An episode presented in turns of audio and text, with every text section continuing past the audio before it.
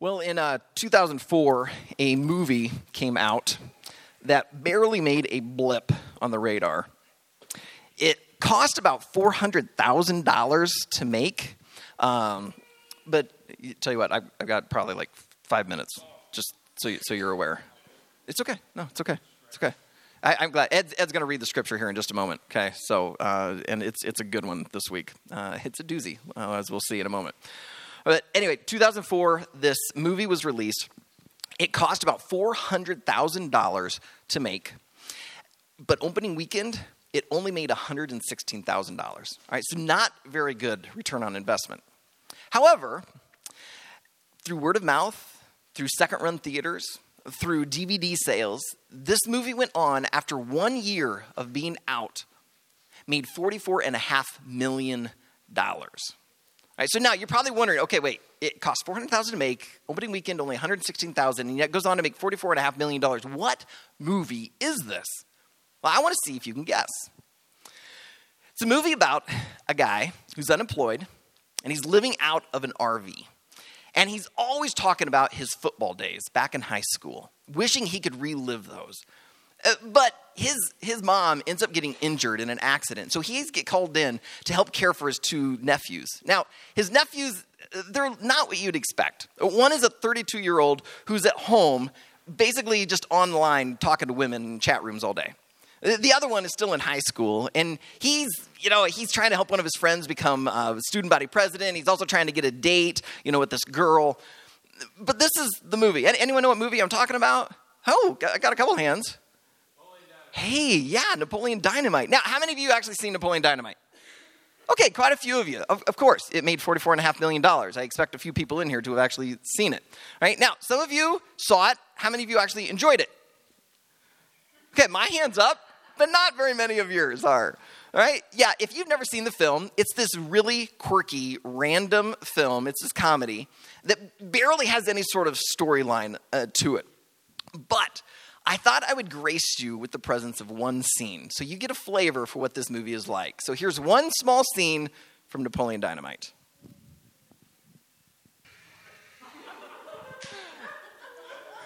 Okay, so if you thought that was funny, like I do, if you if you thought that was funny, you'll like the movie. If you are now scarred for life, uh, you might want to avoid it. All right, that scene right there it does nothing to move the story forward. Absolutely nothing. And there are several scenes like that. It, it, turns out that if you go and, like, I had some friends listen to the commentary, like the director's cut. It turns out the guys who wrote the film, half the scenes are like autobiographical, like things that really happened from their childhood. So that one right there, even though it didn't move the story forward, that happened when they were kids. They said their bus pulled up and there was this farmer out in his field and he shot his cow. Uh, so they thought that'd be a great scene in a movie. Right now, for those of you who have seen the movie and you heard my description, you probably were thinking something was wrong with it, and you would be right.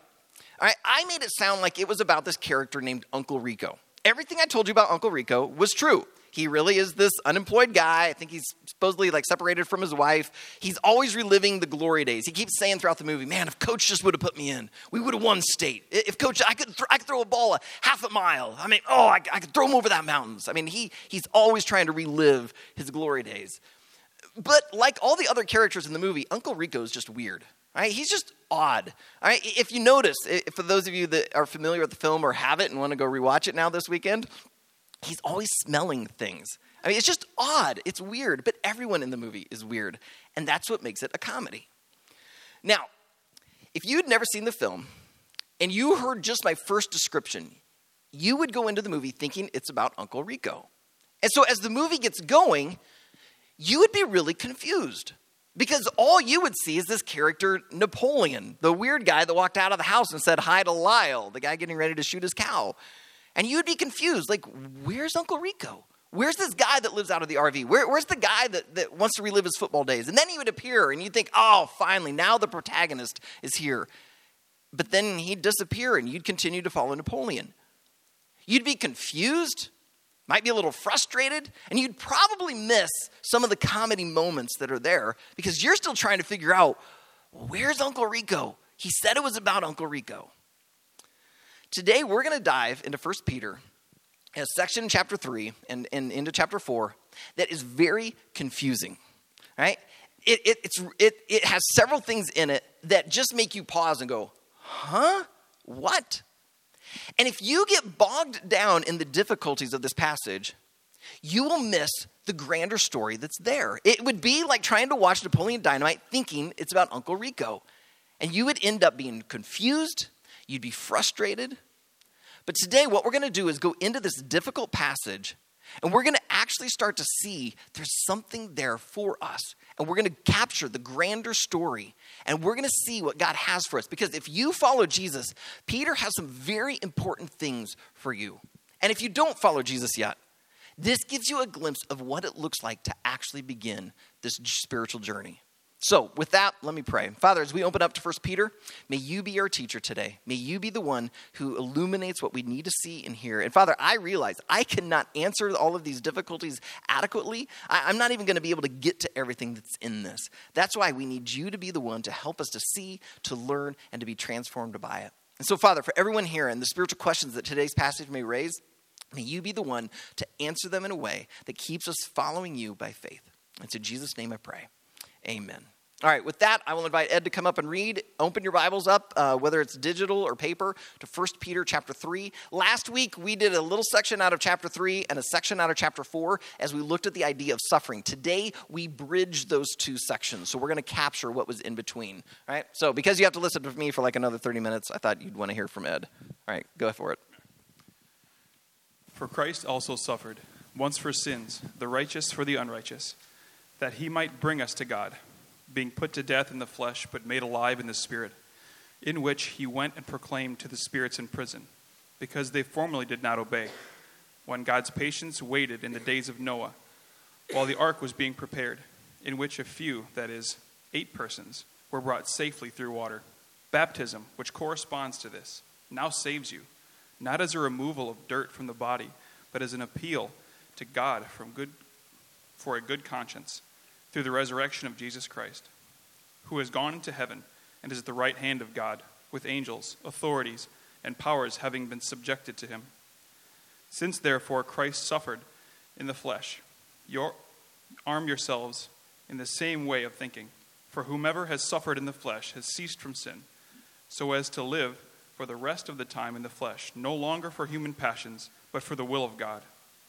For the time that is past suffices for doing what the Gentiles want to do living in sensuality, passions, drunkenness, orgies, drinking parties, and lawless idolatry. With respect to this, they are surprised when they do not join them in the same flood of debauchery that they malign you. But they will give account to him for who is ready to judge the living and the dead. For this is why the gospel is preached, even to those who are dead, that though judged in the flesh the way people are, they might live in the Spirit the way God does.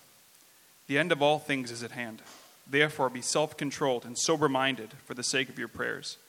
Above all, keep loving one another earnestly, since love covers a multitude of sins. Show hospitality to one another without grumbling. As each has received a gift, use it to serve one another, as good stewards of God's varied grace. Whoever speaks, as one who speaks oracles of God.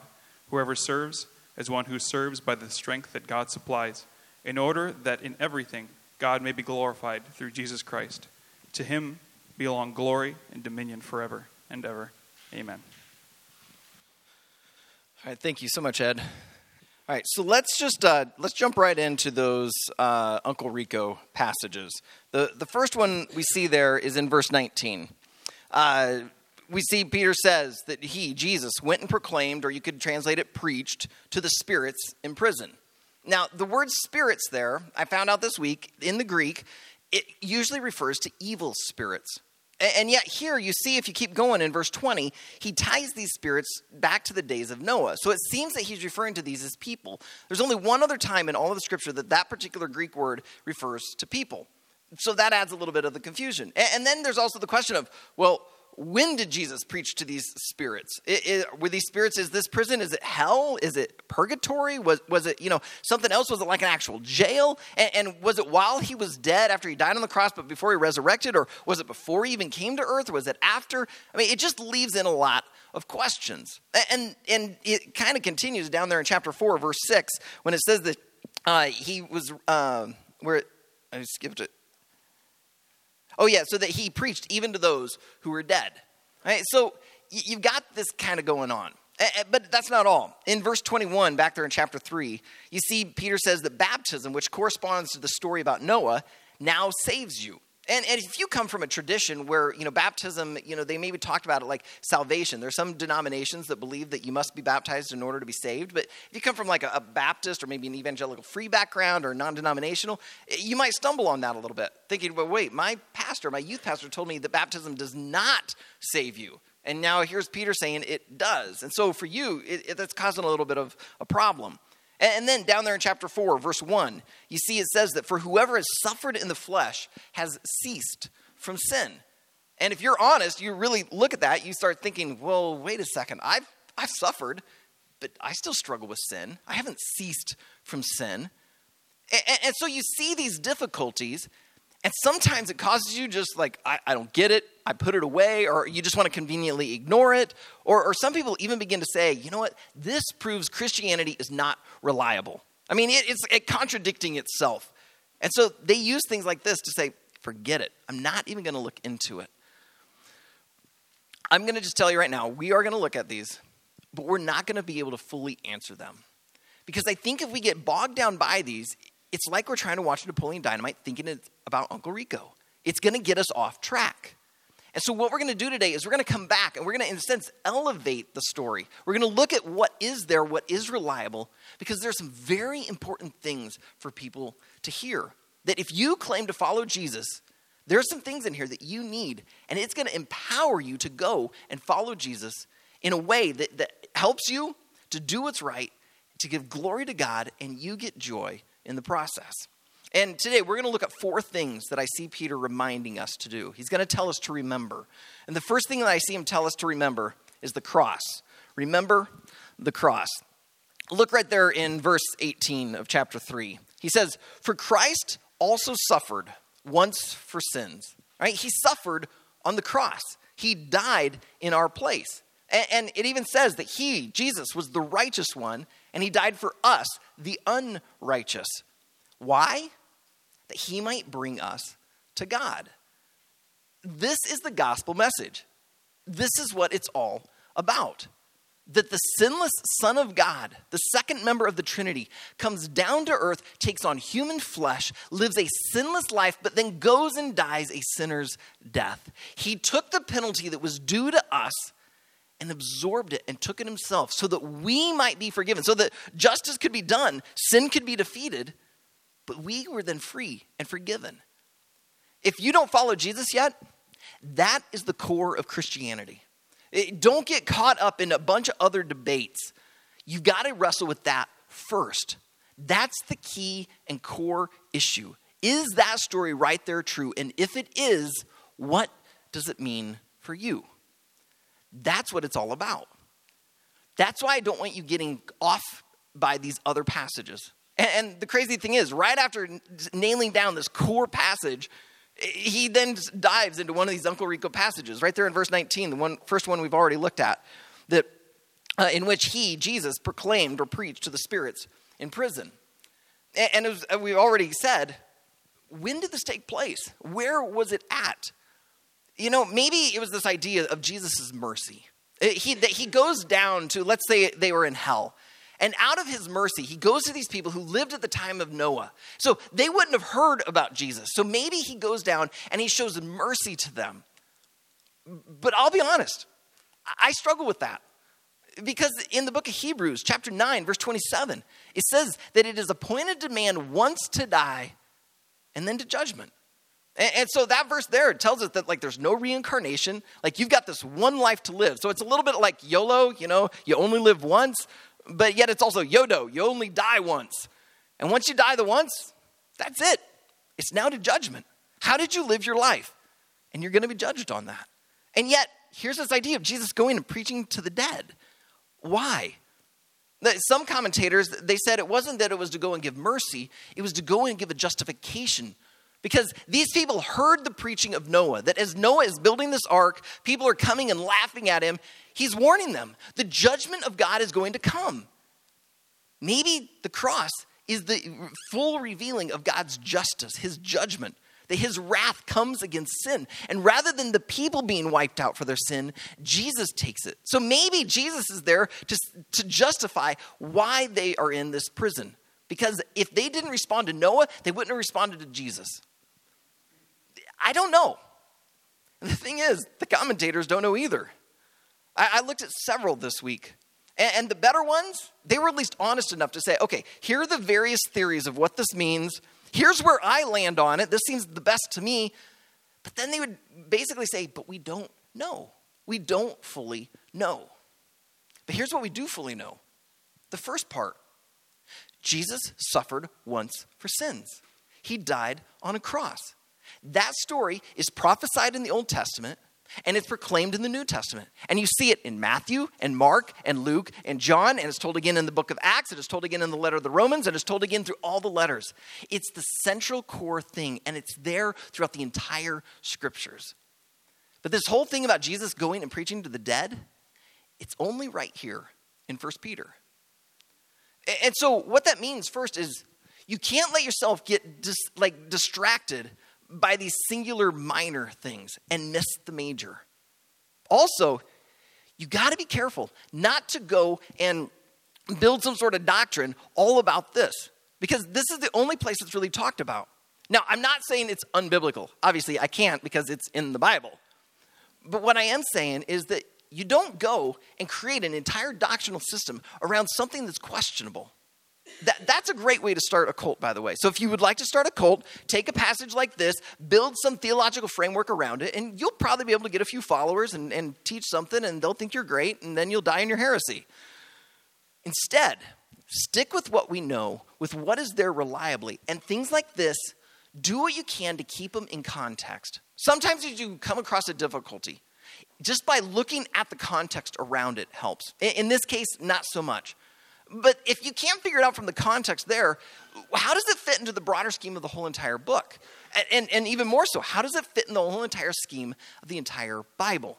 Because then as you start looking at it, it starts sometimes to make more sense, or you at least become comfortable knowing that these strange, odd Uncle Rico passages are there. And you're okay because you know God's the one who wrote this. His ways are higher than mine. I don't have to figure it all out. What I do need to go is with the things that God has made clear. And what He's made clear is the cross. So go with the cross. Remember the cross. That's the first thing you need to help you as you follow Jesus. Or if you're looking into following Jesus, look at the cross. So the first thing we need to do is remember the cross. Because when we remember the cross, it does something for us. Look down at chapter 4, verse 1. Since, therefore, Christ suffered in the flesh, all right, so there it is again. He, he went the, through the cross. So, what does it do for us? Arm yourselves with the same way of thinking. Arm yourself with the same way of thinking. When you remember the cross, when you start to make that the central core of who you are and what you think about, it changes the way you think. You begin to think like Jesus. That begins to help you to handle your suffering because remember the context all around this, right before this section and right after, we look at suffering. So if you're going through suffering, remember the cross. Because as you remember the cross, it changes the way you think. And you'll be able to respond in a way that Jesus would want you to respond. Also, as you begin to arm yourselves in a new way of thinking, you begin to think like Christ. And when Jesus went to the cross, his attention was on the Father, the one who called him to do this. This was their plan from the very beginning. And his heart, his mind was on us because we were the ones who needed to be saved. It, the book of Hebrews tells us that for the joy set before him, Jesus endured the cross. Well, if I look at the cross, I don't see a lot of joy in it. I mean, nails getting driven into your wrists, you know, a crown of thorns jabbed on your head. I mean, having your, your back whipped. I didn't see much joy in it. No, it was on the other side of it. It was getting you having you come back. Because remember, why did Jesus go through the suffering? To bring you back to God. That was the joy. And as you begin to take on the same thinking, as you remember the cross, it will empower you to think about the Father, to think about what's best for others, and it will arm you with that. So, the first thing that Peter tells us to do don't get distracted by the Uncle Rico passage. Remember the cross. The second thing I think he wants us to do is to remember your baptism. Remember your baptism. Down there in chapter, I mean, sorry, chapter 3, verse 21, Peter says, baptism, which corresponds with the story about Noah, now saves you. If you know the story of Noah, God was going to bring judgment upon the people. And so he tells Noah to build an ark and then bring two of every animal and his family onto the ark. God would save them as he floods the earth, wipes off everything else, and then God, in a sense, is going to start new. Well, for Peter, that seems to point to baptism. The, the, the idea that, that Noah and his family go through the ark, through the water, and are saved. But, excuse me, as I look at it, I don't think Peter really truly believes that it's baptism that saves you. Now, I know that sounds like I'm contradicting him, but let me explain. Peter spent three years hanging out with Jesus, followed him all around. He heard him teach, he saw all the miracles, and then he saw this guy that he thought was the Messiah die on a cross. And he thought it all was going to come crashing to an end. It was over. And then Jesus rose from the dead. And that changed everything. And so in Acts chapter 2, when the Holy Spirit descends at the Jewish feast of Pentecost, and there's all this commotion, and all these people gather around, like, what in the world is going on? It's Peter who stands up and preaches to people. And what does he preach? He doesn't say, you guys need to all repent, be baptized. He says, Jesus Christ died on a cross and rose again from the dead. And then again in Acts chapter 10, we see Peter kind of hungry. He's waiting for supper to be made, and so he goes up on top of this roof and he falls asleep. Well, as he's having a little nap, he has a dream. And the same dream happens three times in a row. And when he wakes up, and we won't go into the whole thing, but basically, God messes with his theology and helps this young Jewish boy, Peter, who was following a Jewish Messiah, Jesus, who thought that this gospel was for the Jews, and it was, but God helps him through the dream see that the gospel is also for the Gentiles. It's for those that weren't Jewish. And right as he wakes up, guys show up at the door of the house saying, We've been sent here by a Roman centurion named Cornelius. God gave him a dream to come and find you because you have something to say to us. And so Peter goes with them, walks into Cornelius' house, and here's Cornelius and all of his family gathered, none of them Jewish. And yet Peter preaches the gospel to them. And what happens? They all place their faith in Christ he sees it happen. And he didn't walk in and say, Oh, you Romans, you need to all be baptized. He says, Jesus died on a cross and rose again from the dead. Peter, I believe, believes that the salvation comes through Christ, not through baptism. However, as soon as Peter gets done preaching in Acts chapter 2, and these people respond to the gospel and say yes to following Jesus, the first thing he says to them is be baptized in Acts chapter 10 when Cornelius and all of his family they respond to the gospel. The very first thing he says is, "Why should we withhold baptism from them?" You see, whenever you read Paul's letters or Peter's letter here, there's this underlying assumption that if you follow Jesus, you have been baptized. Because baptism is all about identity.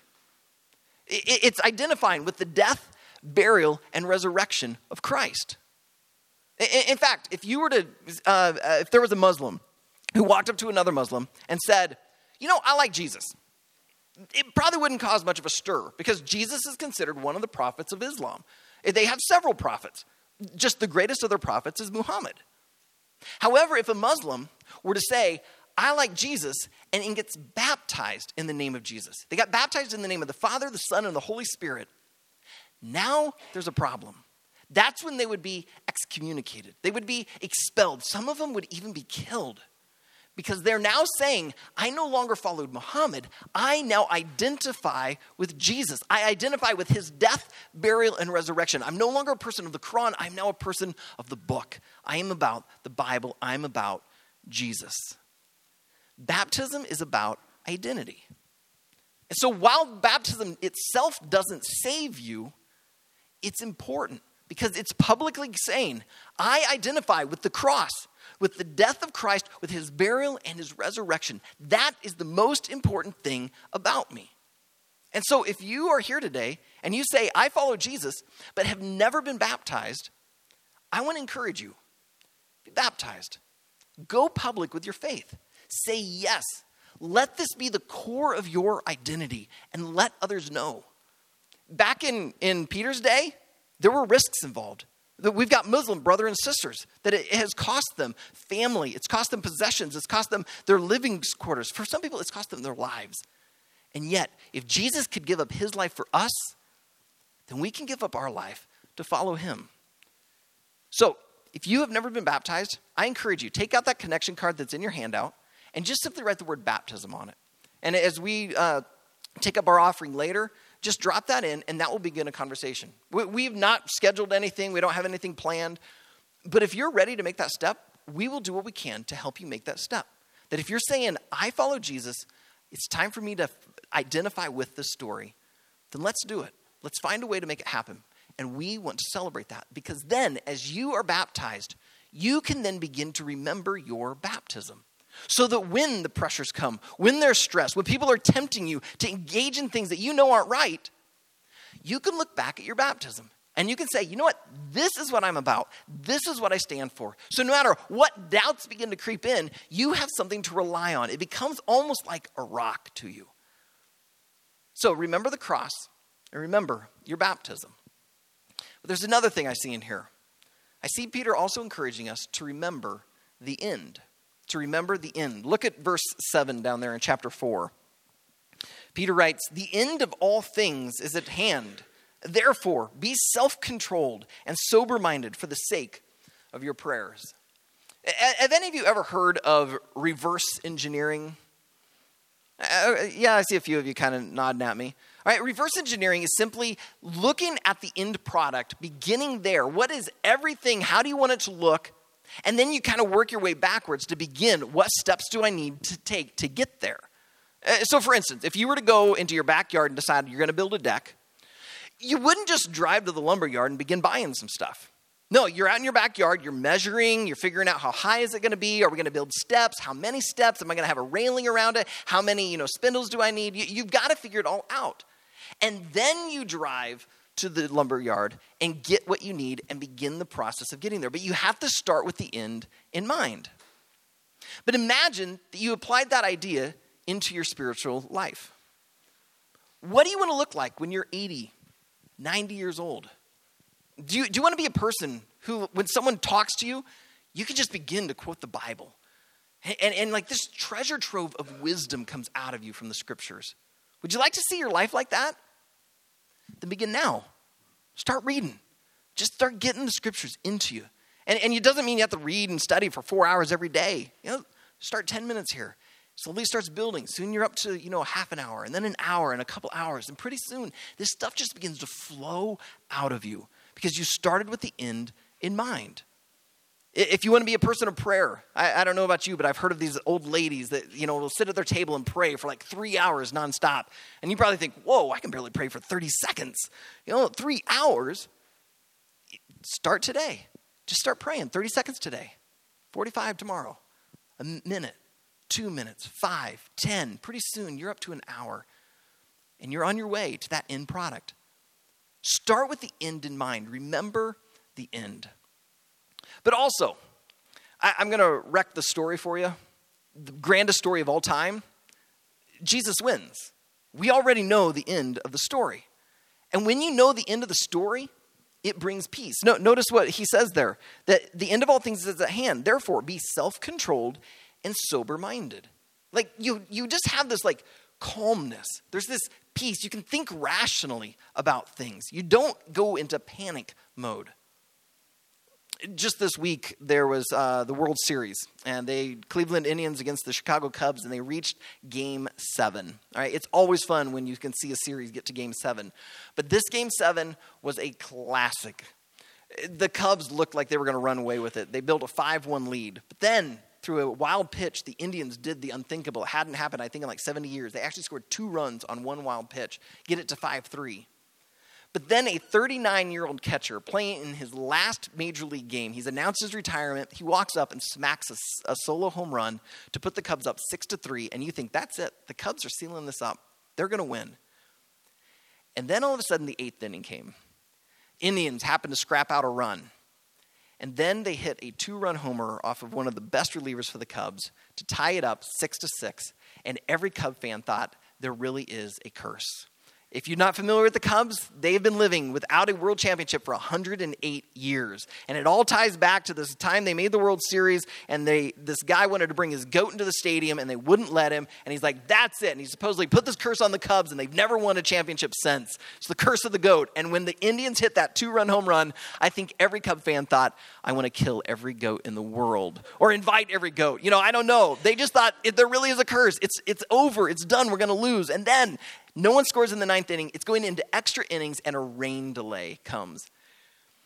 Saw a friend of mine uh, yesterday or Friday at the the uh, W, and uh, he's a big Cubs fan. And so I started talking to him about the game, and he said when when it got to the tenth inning, the Cubs scored two runs to go up eight to six, but the Indians were coming back. They scored one run. They had another guy on base, and the winning run steps up to the plate and he said his son is on the ground. It's like 11:30 at night. He's way past his bedtime. He's a 7th grader and he's crying and he's pounding the floor. And He's like, "I can't take it." And then the runner, I mean the, the batter hit it to third base, throw it to first. They got the out, 3 outs. The Cubs win. After 108 years without a championship, the Cubs finally are world champion. Well, Major League. It's not really the world. I mean, we got one team from Canada. But they won. They won. Now, that seventh grade son who was in tears on the floor, if he went back and watched the game, do you think he'd be down on the floor crying, pounding it, saying, I can't take it? No. He could watch the game. Even when the Indians hit the two run home run to tie it up in the eighth, he can sit back and go, I know the end. I know what's going to happen and he's calm and he's cool. He's sober minded because he knows the end. When you see the end, you know that Jesus wins. It brings a peace that surpasses understanding. You can be self controlled. You can be sober minded. So that if your person is not elected this next Tuesday, you don't have to freak out because you have a God who's going to win in the end. And so you can handle whatever suffering because you're remembering the cross, you're remembering your baptism, and you remember the end. Jesus wins. And when you do those three things, when you remember the cross, you remember your baptism, you remember the end, you begin to do the fourth one naturally. And that is to remember to love. Remember to love. look at verse 8. Peter says, above all, like the, the most important thing, you got to get this, above all, Keep loving one another earnestly, since love covers a multitude of sins. As he's talking about all of this, he's saying the most important thing is to love. Uh, there's a guy who founded Yahoo, and he wrote a book uh, years later. And the name of the book is Love is the Killer App. And he's right. If you want to really just zap in, if you want to get to the core of things, love. Be a person of love. At Riverwood, we talk about loving like Jesus loved. Love is powerful. It's so powerful, it can even cover over a multitude of sins. And, and Peter even helps us out. He starts showing us how to love. In verse 9, he tells us to show love through hospitality. He says, Show hospitality to one another without grumbling. When you have someone over, you don't start whining and complaining about having someone in your house. No, it's a joy you're getting to show love to them. Enjoy it. Many of you arrive here early Sunday mornings to help set this place up. You are showing love. That's hospitality. You're creating the environment where we can come in and connect with Jesus through song and through teaching and through prayer. And even some people, as they're on their spiritual journey to finding Jesus, you're showing hospitality. You're showing love. And in verse 10, he tells us to also show love by using our spiritual gifts. Uh, he basically says that if you follow Jesus, you have some sort of spiritual gift. And unlike in 1 Corinthians and Romans, he doesn't really list any here. He just kind of gives two categories those who serve and those who speak. And but to Peter, it doesn't matter what you have. That if you have a gift of speaking, use it, but do it with love. That, that if you have a gift of serving, use it, but do it through love. Show love. Why? Well, the end of verse 11 in order that in everything God may be glorified through Jesus Christ. To him belong glory and dominion forever and ever. Amen. When you love others, you give glory to God and you also bring joy to others, which is the very thing that Jesus was doing through the cross.